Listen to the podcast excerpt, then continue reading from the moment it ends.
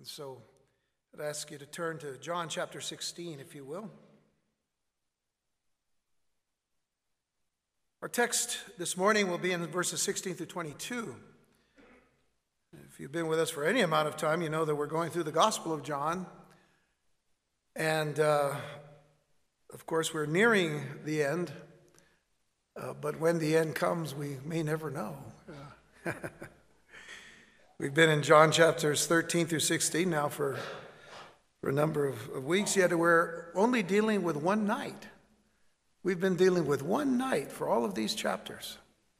And everything that Jesus has been saying to his disciples as he's preparing them for his going to the cross. Now they're nearing the Garden of Gethsemane.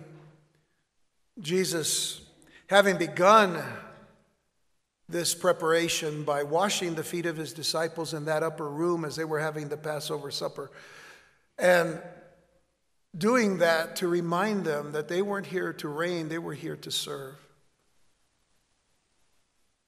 And reminding them that he was going away, but he was not going to leave them fatherless or comfortless. He was going to send his Holy Spirit. After Judas Iscariot left the supper, he began to speak very tenderly and very intimately to his disciples about his Father, why he came. Spoke to them about his Holy Spirit, the comforter that was to come. He reminded them that they were to love one another as he had loved them. And this was to be the very heart of their whole ministry. He spoke to them about the hatred of the world, because if the world hated him, they also would hate the disciples and the followers of Jesus. He reminded them of the persecution that would come even after his death, burial, and resurrection. But he said, But the Spirit will be with you, and I'll be with you. And as we come to verse 16,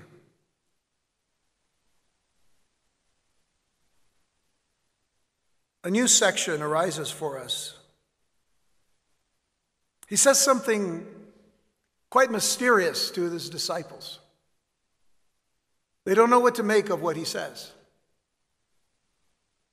He said, A little while, and you shall not see me. And again, a little while, and you shall see me, because I go to the Father. Then said some of his disciples among themselves, What is this that, that he saith unto us? A little while, and you shall not see me, and again a little while, and you shall see me, and because I go to the Father? They said, Therefore, what is this that he saith? A little while. We cannot tell what he saith. Now, Jesus knew that they were desirous to ask him and said unto them, Do you inquire among yourselves of that I said, A little while and you shall not see me, and again a little while and you shall see me? Verily, verily, I say unto you, that you shall weep and lament, but the world shall rejoice. And you shall be sorrowful, but your sorrow shall be turned into joy. A woman, when she is in travail, hath sorrow because her hour is come. But as soon as she is delivered of the child, she remembereth no more the anguish for joy that a man is born into the world. And you now, therefore, have sorrow.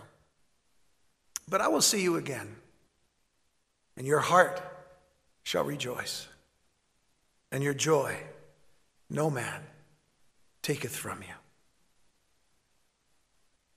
Father, we ask for the anointing and blessing of your Spirit as we study your word this morning.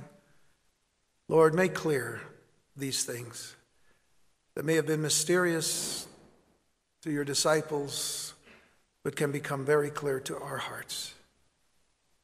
And we thank you, Lord God, for sending your only begotten Son that whosoever believeth in him should not perish, but have everlasting life.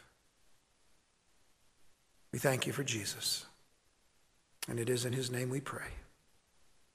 Amen.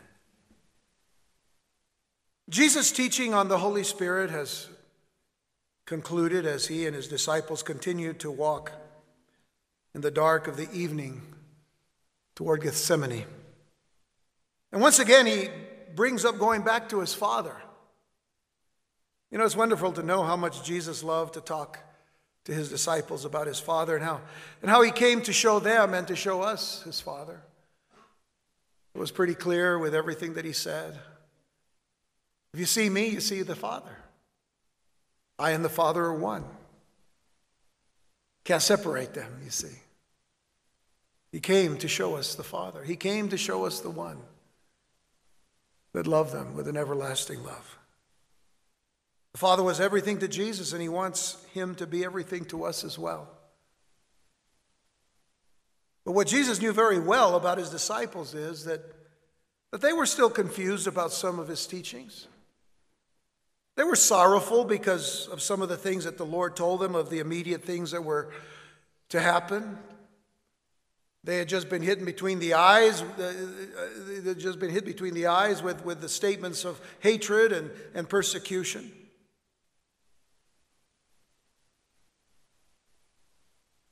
And they were afraid. I have to say that this is quite encouraging to me, though, because these disciples were real men with real problems. And what encourages me is that as I look around today, we're real people with real problems too. And yet, the Lord was able to use them. And just as He was able to use them, He's able to use us as well. What we learn is that He's going to use them in a mightier way after the coming of the Holy Spirit upon them. And those of us who have already come to Christ, we should already understand that we have the Holy Spirit, and He does mightier things even through us. So let's always remember that they were certainly as human as we are. Let's be careful of false impressions of the disciples and the apostles. They'd be the first to tell you, don't do that. Don't worship me. Don't look at me. Don't exalt me. All we do is exalt Jesus. If there was one thing that the Lord was going to focus upon in this section of chapter 16, in complete contrast to their confusion and to their sorrow and to their fears, it would be the issue of joy. Joy. Now you would think, now he's going to the cross, he's going to suffer, he's going to die. But he wants to make something clear. He wants to make the issue of joy clear to his disciples. We see Jesus' mention of it in, in, in the verses 20 to 22, as we'll, we've already read and we'll read again. We'll see it in verse 24. And it's alluded to in verse 33, the very last verse of this chapter. But there wasn't a, there wasn't a whole lot of joy in the camp of his disciples that night. And Jesus knew that. Jesus knew that there wasn't any joy even from the very beginning of a very joyous celebration, the Passover supper. And even though it was to be reflective, it was also something that said, hey, listen, our God has delivered us, our God has rescued us. And He'll continue to rescue us as long as we trust in Him. And so the Lord, in His tender and very patient way, shined clear light on how their sorrow would turn into joy. But He begins by saying, A little while, and you shall not see me again. And again, a little while, and you shall see me because I go to the Father. Now, this is somewhat of a mysterious statement made by Jesus. And it was to his disciples. And it was made mysterious by that little phrase, a little while. a little while. Now, most modern translations omit the phrase, because I go to the Father. And I want to bring that up now because some of these uh, translators of the newer translations that leave this out, they cite this textual ground due to what is considered a copyist error, and because the Lord doesn't use it in verse 19. But in fact, the disciples repeat it in verse 17. And I think that there is a word there, and I, and I would really draw your attention to that one word.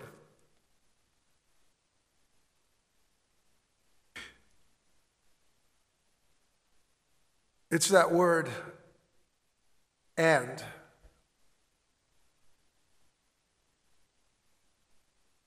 And because I go to the Father.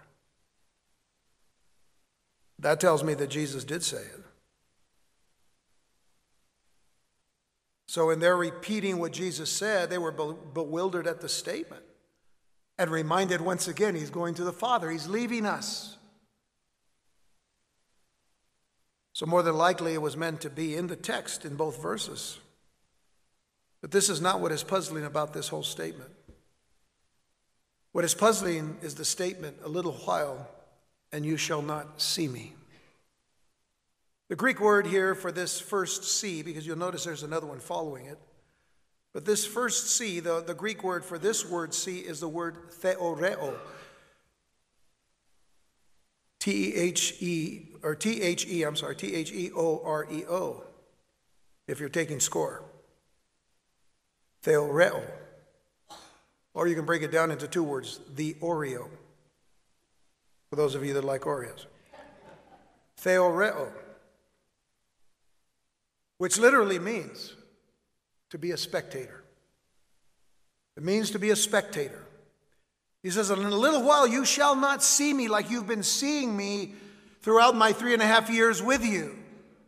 Seeing me, watching me, observing me, seeing the things that I've done, seeing the things that were miraculous. In a little while, you will not see me like a spectator anymore. By the way, it's the word from which we get the English word theater from. The idea behind the use of this word by Jesus is that the disciples were seeing him face to face. They were contemplating him. They were looking at him, at him intensely. But in a very short moment, Jesus was going to pass from their sight as if exiting the stage upon which they saw his every move. And don't forget that Jesus was already on his way to the grave. But in the next phrase of verse 16, Jesus said, And again, a little while, and you shall see me. And this second word, see, here, is not the same Greek word as the first. It is not theoreo, it is the word optanomai. Has the same root word as optometrist. Opt, optic, to see, physically. But this word optanomai has a very deep meaning and a rich meaning because it means to gaze and observe with comprehension that which appears to gaze and observe with comprehension that which appears. He will shortly disappear from your sight on the stage upon which you have seen him, but in a little while again he will appear. But you will see him with comprehension. And this refers to the period now between Jesus' resurrection and ascension. Those mysterious 40 days, that mysterious 40 day period when he appeared and disappeared. When they saw him only to have him vanish before their eyes.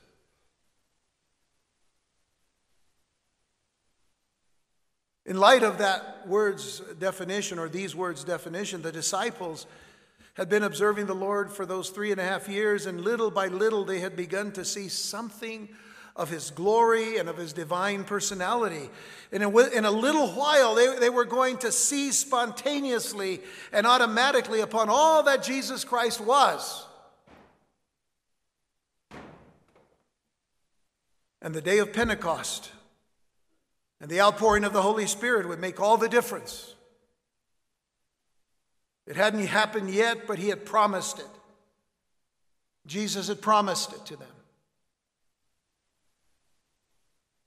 It wasn't an abrupt change of subject by the Lord here. The Holy Spirit that he had been speaking of so much uh, in, in, in recent verses or in, in uh, previous verses, the Holy Spirit would affect and influence all of the changes that they would have after his resurrection and ascension.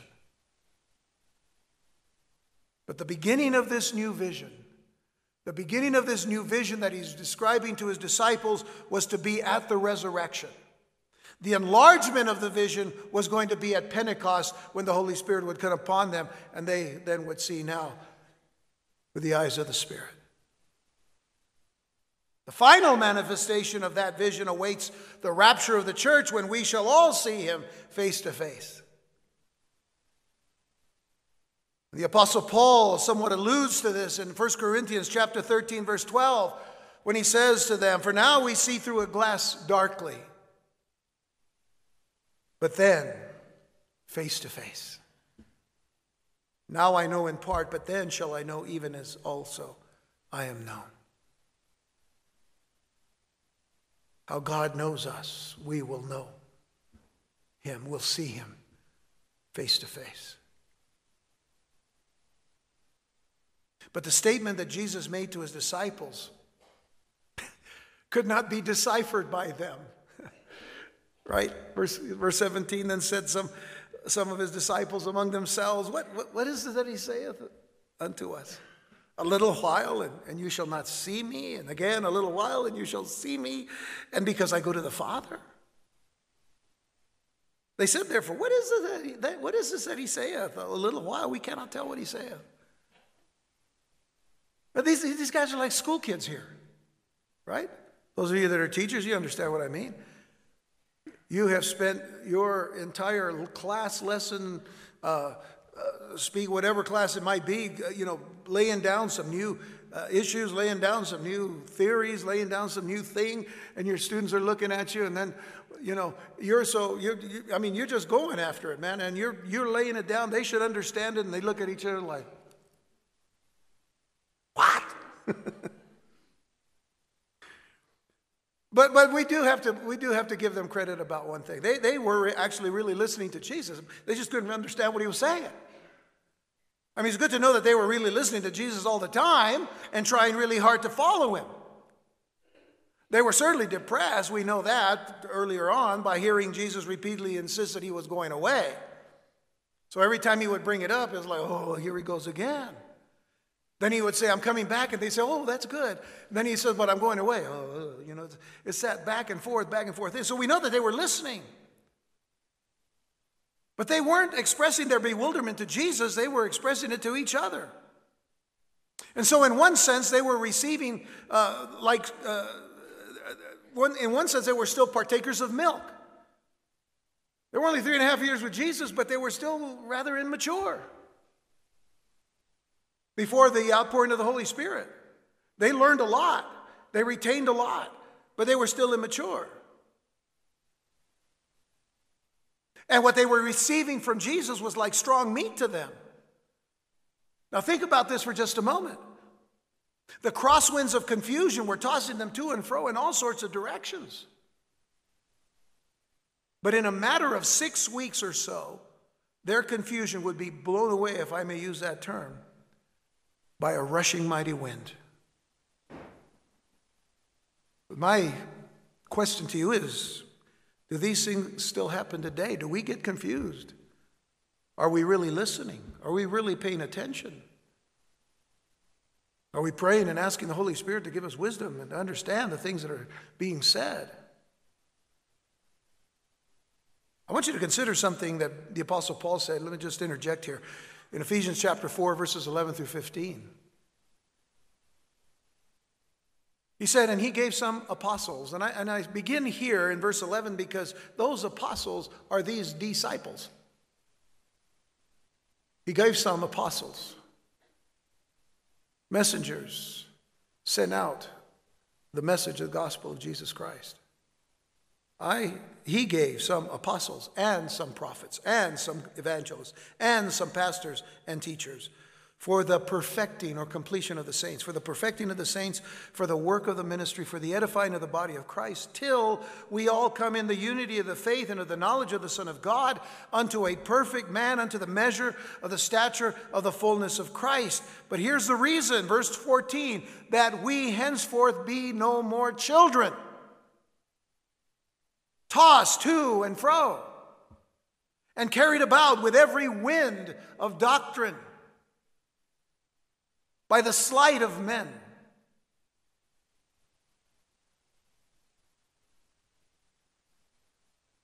And cunning craftiness, whereby they lie in wait to deceive. I think it's sad to say that that's happening in the church today the sleight of men. Let's not believe the whole Word of God. Let's, let's Let's, let's bring other things in. Let's, let's, let's be open minded. Let's be tolerant about all these other issues. Cunning craftiness. They lie in wait to deceive. Would you have a moment today? Read Acts chapter 20, beginning at verse 17 and all the way down to the end, where Paul is speaking to the Ephesian elders in Miletus. And he tells them that very, within their very church, within their very congregation, men will rise up to deceive, even among their own leadership. Read about that. And that was in Paul's time. But notice what he tells us. He says, But speaking the truth in love. First of all, the key is not so much the love, the, tru- the truth is the key. Speak the truth. But when you speak it, speak it in love. May grow up, but speaking the truth in love may grow up into him in all things, which is the head even Christ. So these disciples at this moment were being tossed to and fro. Even by the confusion that, uh, you know, the, the things that even Jesus was saying. A little while, you won't see me. A little while, you'll see me. But Jesus discerned their hearts and their minds and their thoughts, and he knew this was going to come up. Of course, he knew. In verse 19, he says, now, now Jesus knew that they were desirous to ask him and said unto them, Do you inquire among yourselves of that? I said, A little while and you shall not see me, and again, a little while and you shall see me. And may I say that when he says this to them, he says this with all the tenderness upon which Jesus loves his disciples, with patience, with kindness. He says, Do you want to ask me something about this? Because in their perplexity, these disciples were more like those same school children I was telling you about earlier, who, when presented with some new mathematical or scientific concept beyond their current stages of learning, they would ask each other. We've all been there. We've all been in school, I think. Some school, somewhere. But we, we, we, we would ask each other questions. Hey, did you get it? I didn't get it. Did you get it? I, I didn't get that. Does anybody get it? Um, I mean, what does this all mean? Help, right? Did we get it? Jesus said, I don't think you got it. I know you didn't get it. So they may have seemed a little impatient with Jesus, but the Lord was not impatient with them. Jesus knew that they didn't know or understand what a little while was, and so he spoke to them not so much about a little while, he spoke to them about a little weeping. He said, Verily, verily, I say unto you, that you shall weep and lament, but the world shall rejoice. And you shall be sorrowful, but your sorrow shall be turned into joy. If you have a highlighter, highlight that phrase, but your sorrow shall be turned into joy. Or one of those fancy colored pencils that you can underline. Underline that but your sorrow shall be turned into joy. And then he goes on and says, A woman, when she is in travail, hath sorrow. In other words, a woman that's bearing child and give, giving, getting ready to give birth. Because her hour has come, she has sorrow, pain, affliction. But as soon as she is delivered of the child, she remembereth no more the anguish for joy that a man is born into the world. And ye now therefore have sorrow. But I will see you again, and your heart shall rejoice, and your joy no man taketh from you. Isn't that a wonderful statement? Here is a joy that no man will take from you. No man will take your joy from you. If you are a believer in Jesus Christ today, a believer in the fact that Jesus Christ died on behalf of uh, on, on our behalf, died on a cross, shed his blood for the forgiveness of our sins, died and was buried, and on the third day he rose again, and he's alive today. No one can take our sorrow or, or our joy away from, from that. No one. No joy is taken from us because of what Christ has done.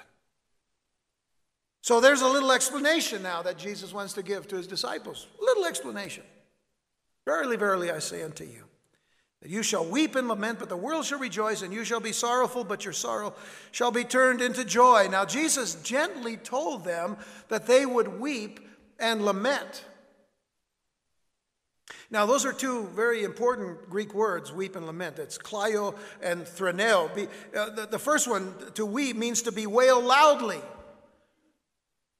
The emphasis is really more on the physical wailing, the physical crying, the, the you know, the, you know the, the, the loudness of it, as it were. Bewailing greatly. The second word, lament, means to mourn greatly, but it more focuses upon the, the, the internal part, the, the spiritual part, the spiritual mourning of someone down deep inside. And it, it translates out through the bewailing. So he says, You're going to weep and you're going to mourn. You're going to lament. But soon, weeping and lamenting would be swallowed up by joy and laughter. Still, nothing more terribly reveals this world for what it is than Jesus' statement the world shall rejoice. Peter, think about this.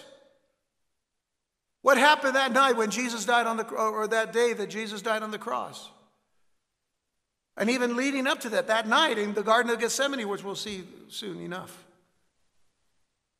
The sorrow and the anguish, the pain. The disciples still didn't understand it fully, but Jesus did. What do we know about Peter that, that same night that Jesus was arrested? Peter would go out and he would weep bitterly after his betrayal of Jesus. All the disciples would shed tears and lament over the murder of their beloved master. All of them. But where were they? They were all scattered. The only one that we know was close enough was John. But it was the world that would rejoice in that its hatred for God and for his Son is revealed and is being revealed every day. And may I add to that that the world rejoices in that its hatred is for God, for his Son, and for his people. And that's being revealed every day in this world. I did a little test the other day. I was watching the, uh, the funeral of Billy Graham. Uh, I'll say I was watching it on Fox News because they had it on Fox News. I was watching it on Fox News. But as I'm watching it and, and just being blessed by the things that were being said by Franklin Graham and, and the songs that were being sung and uh, the hymns being uh, lifted up and, and you know, the things being said. I thought for a moment, I said, I'm going to check the other big news corporations, you know, that, uh, you know, this is a, this is a significant person in, in American history. No, I turned over and all they were doing was interviewing people that were complaining about the government and the present administration. so I just turned it back to Fox News because I wanted to see what was being said. The point is that the world hates God and His Son and His people every day. And it's growing in intensity every day until Jesus comes again. But what was sad on the day of Jesus' arrest that night, and even more sadly, it was the religious leadership who led the way in mocking the Son of God. I hope this is a help to all of us here that making friends with this world is not the way to go. Making friends with the world is not the way to go.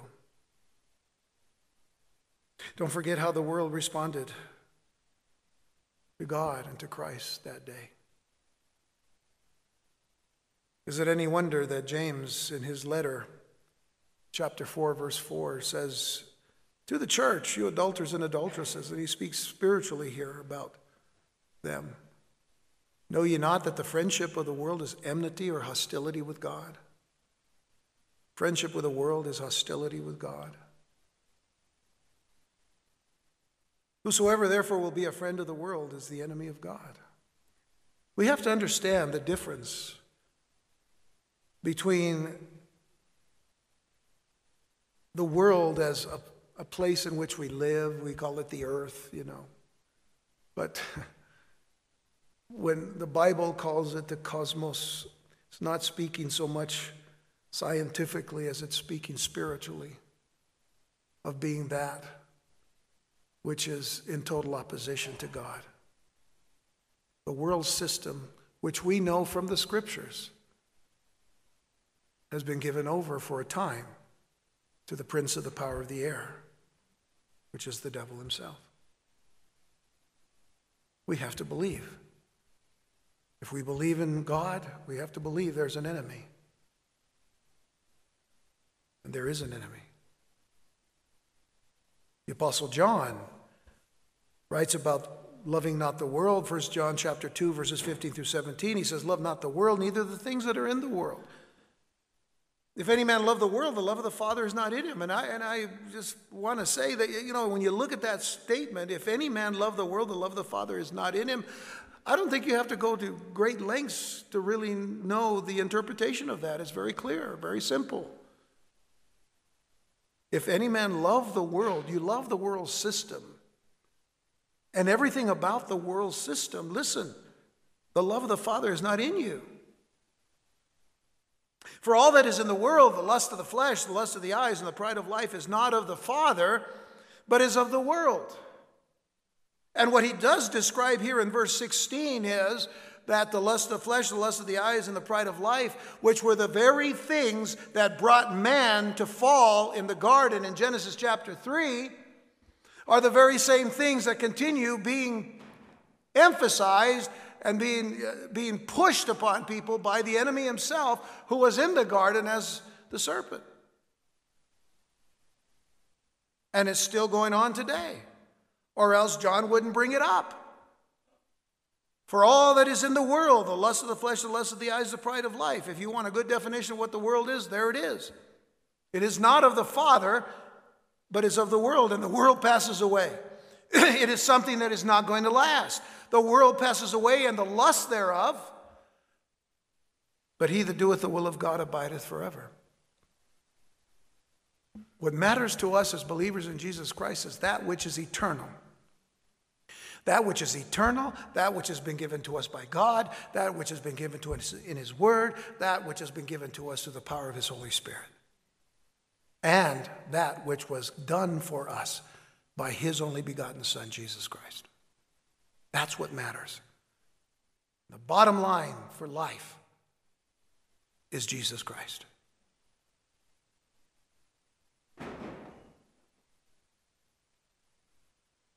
Now, Jesus gave his disciples a little illustration.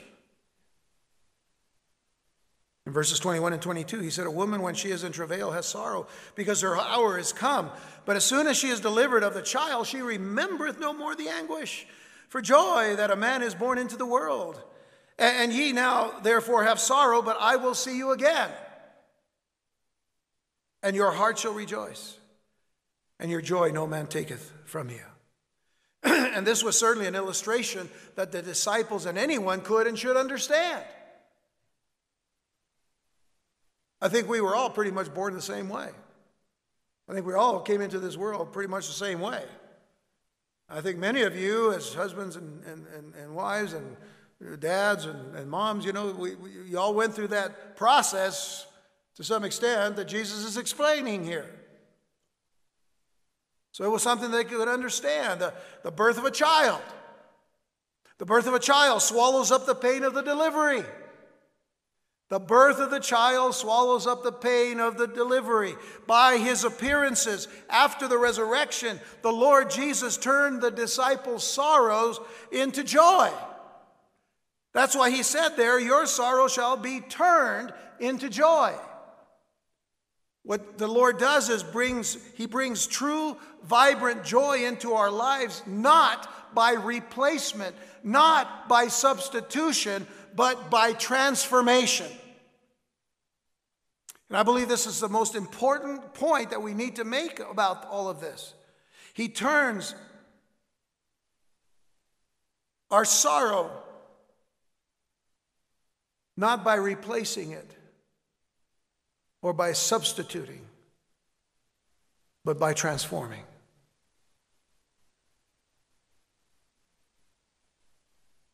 The means of solving problems by substitution, when it comes right down to it, lacks maturity. The means of solving problems by substitution lacks maturity. Let me give you just a very simple, mundane illustration.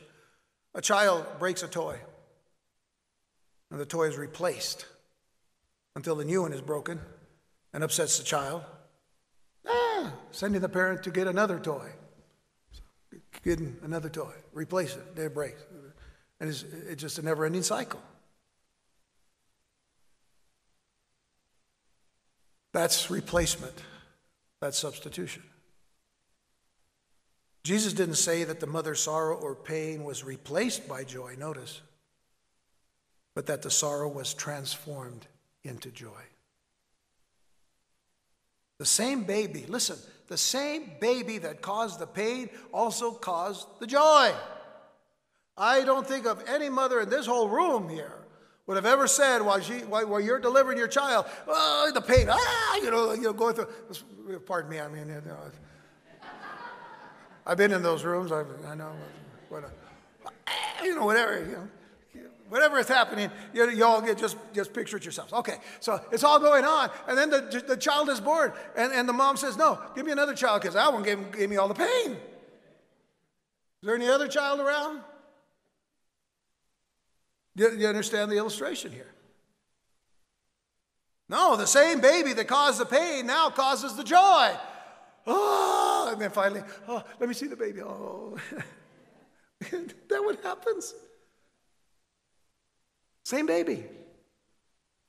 Mom doesn't say, oh, yeah, well. Don't do that. Wise guy, hey? Okay. Consider for just a moment the life of one Joseph. Consider the life of Joseph, son of Yaakov, Jacob. Sold by his brothers into slavery sorrow, pain, anguish.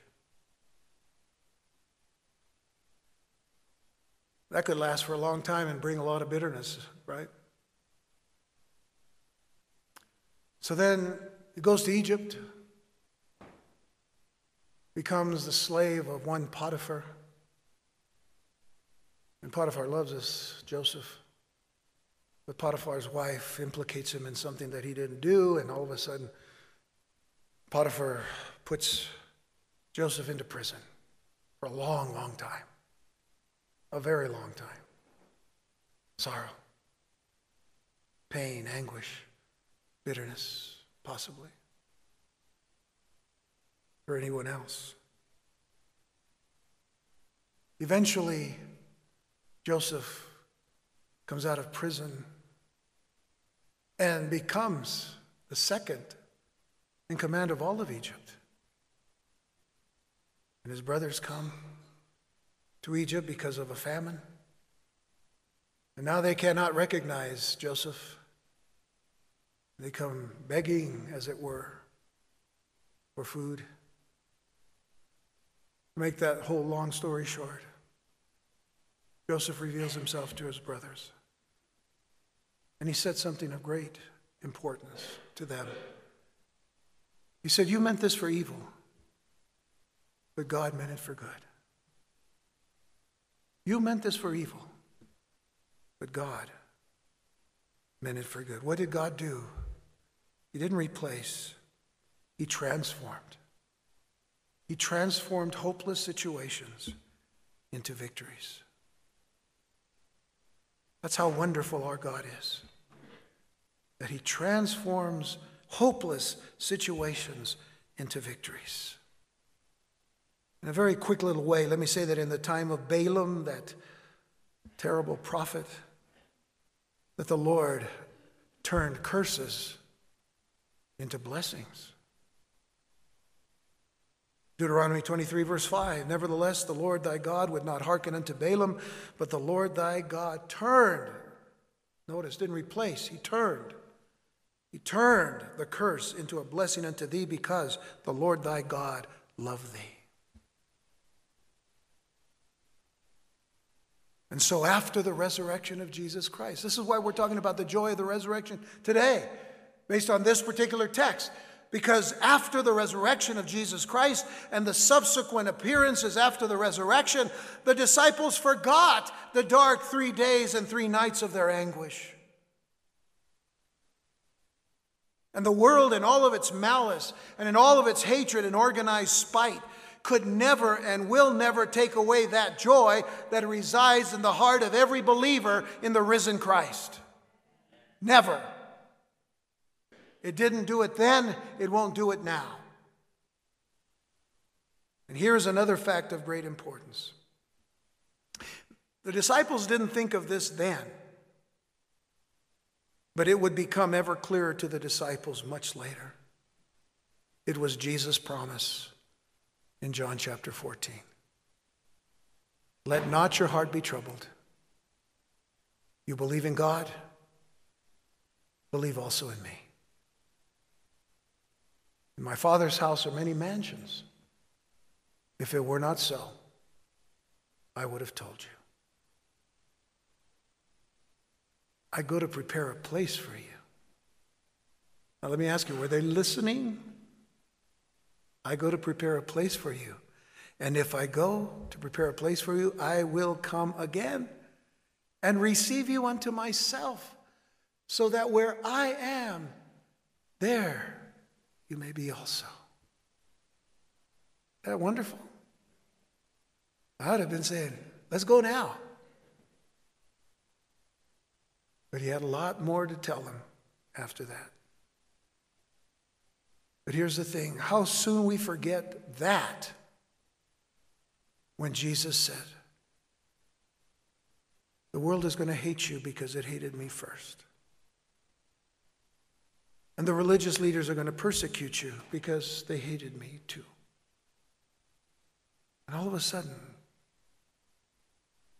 there was a forgetfulness. But not after the resurrection. Because Jesus said, A little while, and you will see me. You will gaze upon me and observe me with comprehension when I appear before you. This is what we need to know as we await the glorious return of our blessed hope and the glorious appearing of our great God and Savior Jesus Christ. This is why Jesus said in Luke 21 keep looking up and lift up your heads because your redemption draweth nigh. Keep looking up. Don't stop looking up. Don't stop waiting. Don't stop hoping. Keep looking up. I'm coming. I'm coming. I went to prepare a place for you, and I'm going to come again and receive you unto myself. In fact, that's snatching us away from here when you read 1 Thessalonians chapter 4. So the true believer knows that Jesus did die for man's sins and rose again to give man a new life. And folks, we need to know this. We need to know it like the back of our hand. We need to know the gospel of Jesus Christ. But we need to know it not just in our minds, we need to know it and experience it and, and appreciate it and love it in our own hearts. We need to know that that new life that Jesus Christ has given us is a life that is both abundant and eternal. And when I say it's abundant, maybe God blesses us here, but I know one thing He certainly blesses us where we're going. He says, Lay up for yourselves treasures not on earth, but in heaven. Whatever we're doing now, let's get ready for heaven. Let's get ready for our time with Him forever. So, the believer's joy, the joy that Jesus is, is, is, is, is describing in all of this, the believer's joy is something that is permanent. The believer's joy is something that is deep seated in our own hearts, and it is a joy that is immovable. You can't move it, you can't take it, you can't steal it, no one can. It belongs to you, it is your joy of what Christ has done for you. And when the trials and the sorrows of earth come upon you as it came upon them, the disciples and the followers of Jesus, we will all know that the joy of the Lord's presence and care will never fail. We know that the Lord's presence and care will never fall short for any of us, and the joy of the Lord's presence and care will never falter in any way for any of us. Will we still have joy tomorrow? Now, let me ask you this will we have sorrow tomorrow? We may. We might have sorrow later today. Something might happen, something might transpire that we didn't expect. In fact, most of the times that we, we, we, are hit with, with, with, a, with a reason for sorrow, it's because it's an unexpected thing that happens. But will we have joy in the morning? Could we have joy even at that very moment? Yes. And you know why? Because joy is not happiness. Happiness is something that we have when, you know, that's, it's, it's, uh, it's fleeting. But joy is something that is our strength. That it says in Nehemiah chapter 8, verse 10, the Lord, the joy of the Lord is our strength. The joy of the Lord is our strength. Doesn't matter what we face in this life, the joy will always be there. We don't conjure up joy. We may conjure up happiness, but we don't conjure up joy. And I leave you with John 14, verses 16 through 18, because this is the reminder to the disciples as it is to us. That Jesus said in verse 16, And I will pray the Father, and he shall give you another comforter, the Holy Spirit, that he may abide with you forever. Forever.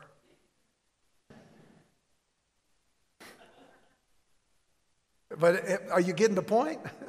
All right even the Spirit of truth, whom the world cannot receive, because it seeth him not, neither knoweth him. Do they see him? If they have eyes of faith, they see him. The world cannot receive him because it seeth him not, neither knoweth him, doesn't even know him. But you know him, for he will dwell with you, for he dwelleth with you and shall be in you. But notice this I will not leave you comfortless. I will come to you. I will come to you. That's Jesus speaking. That's Jesus' spirit. So I'll come to you. You're never separated from me. And I'll never be separated from you. Go back and read John 15. I'm the vine, you're the branches. Abide in me, and I'll abide in you.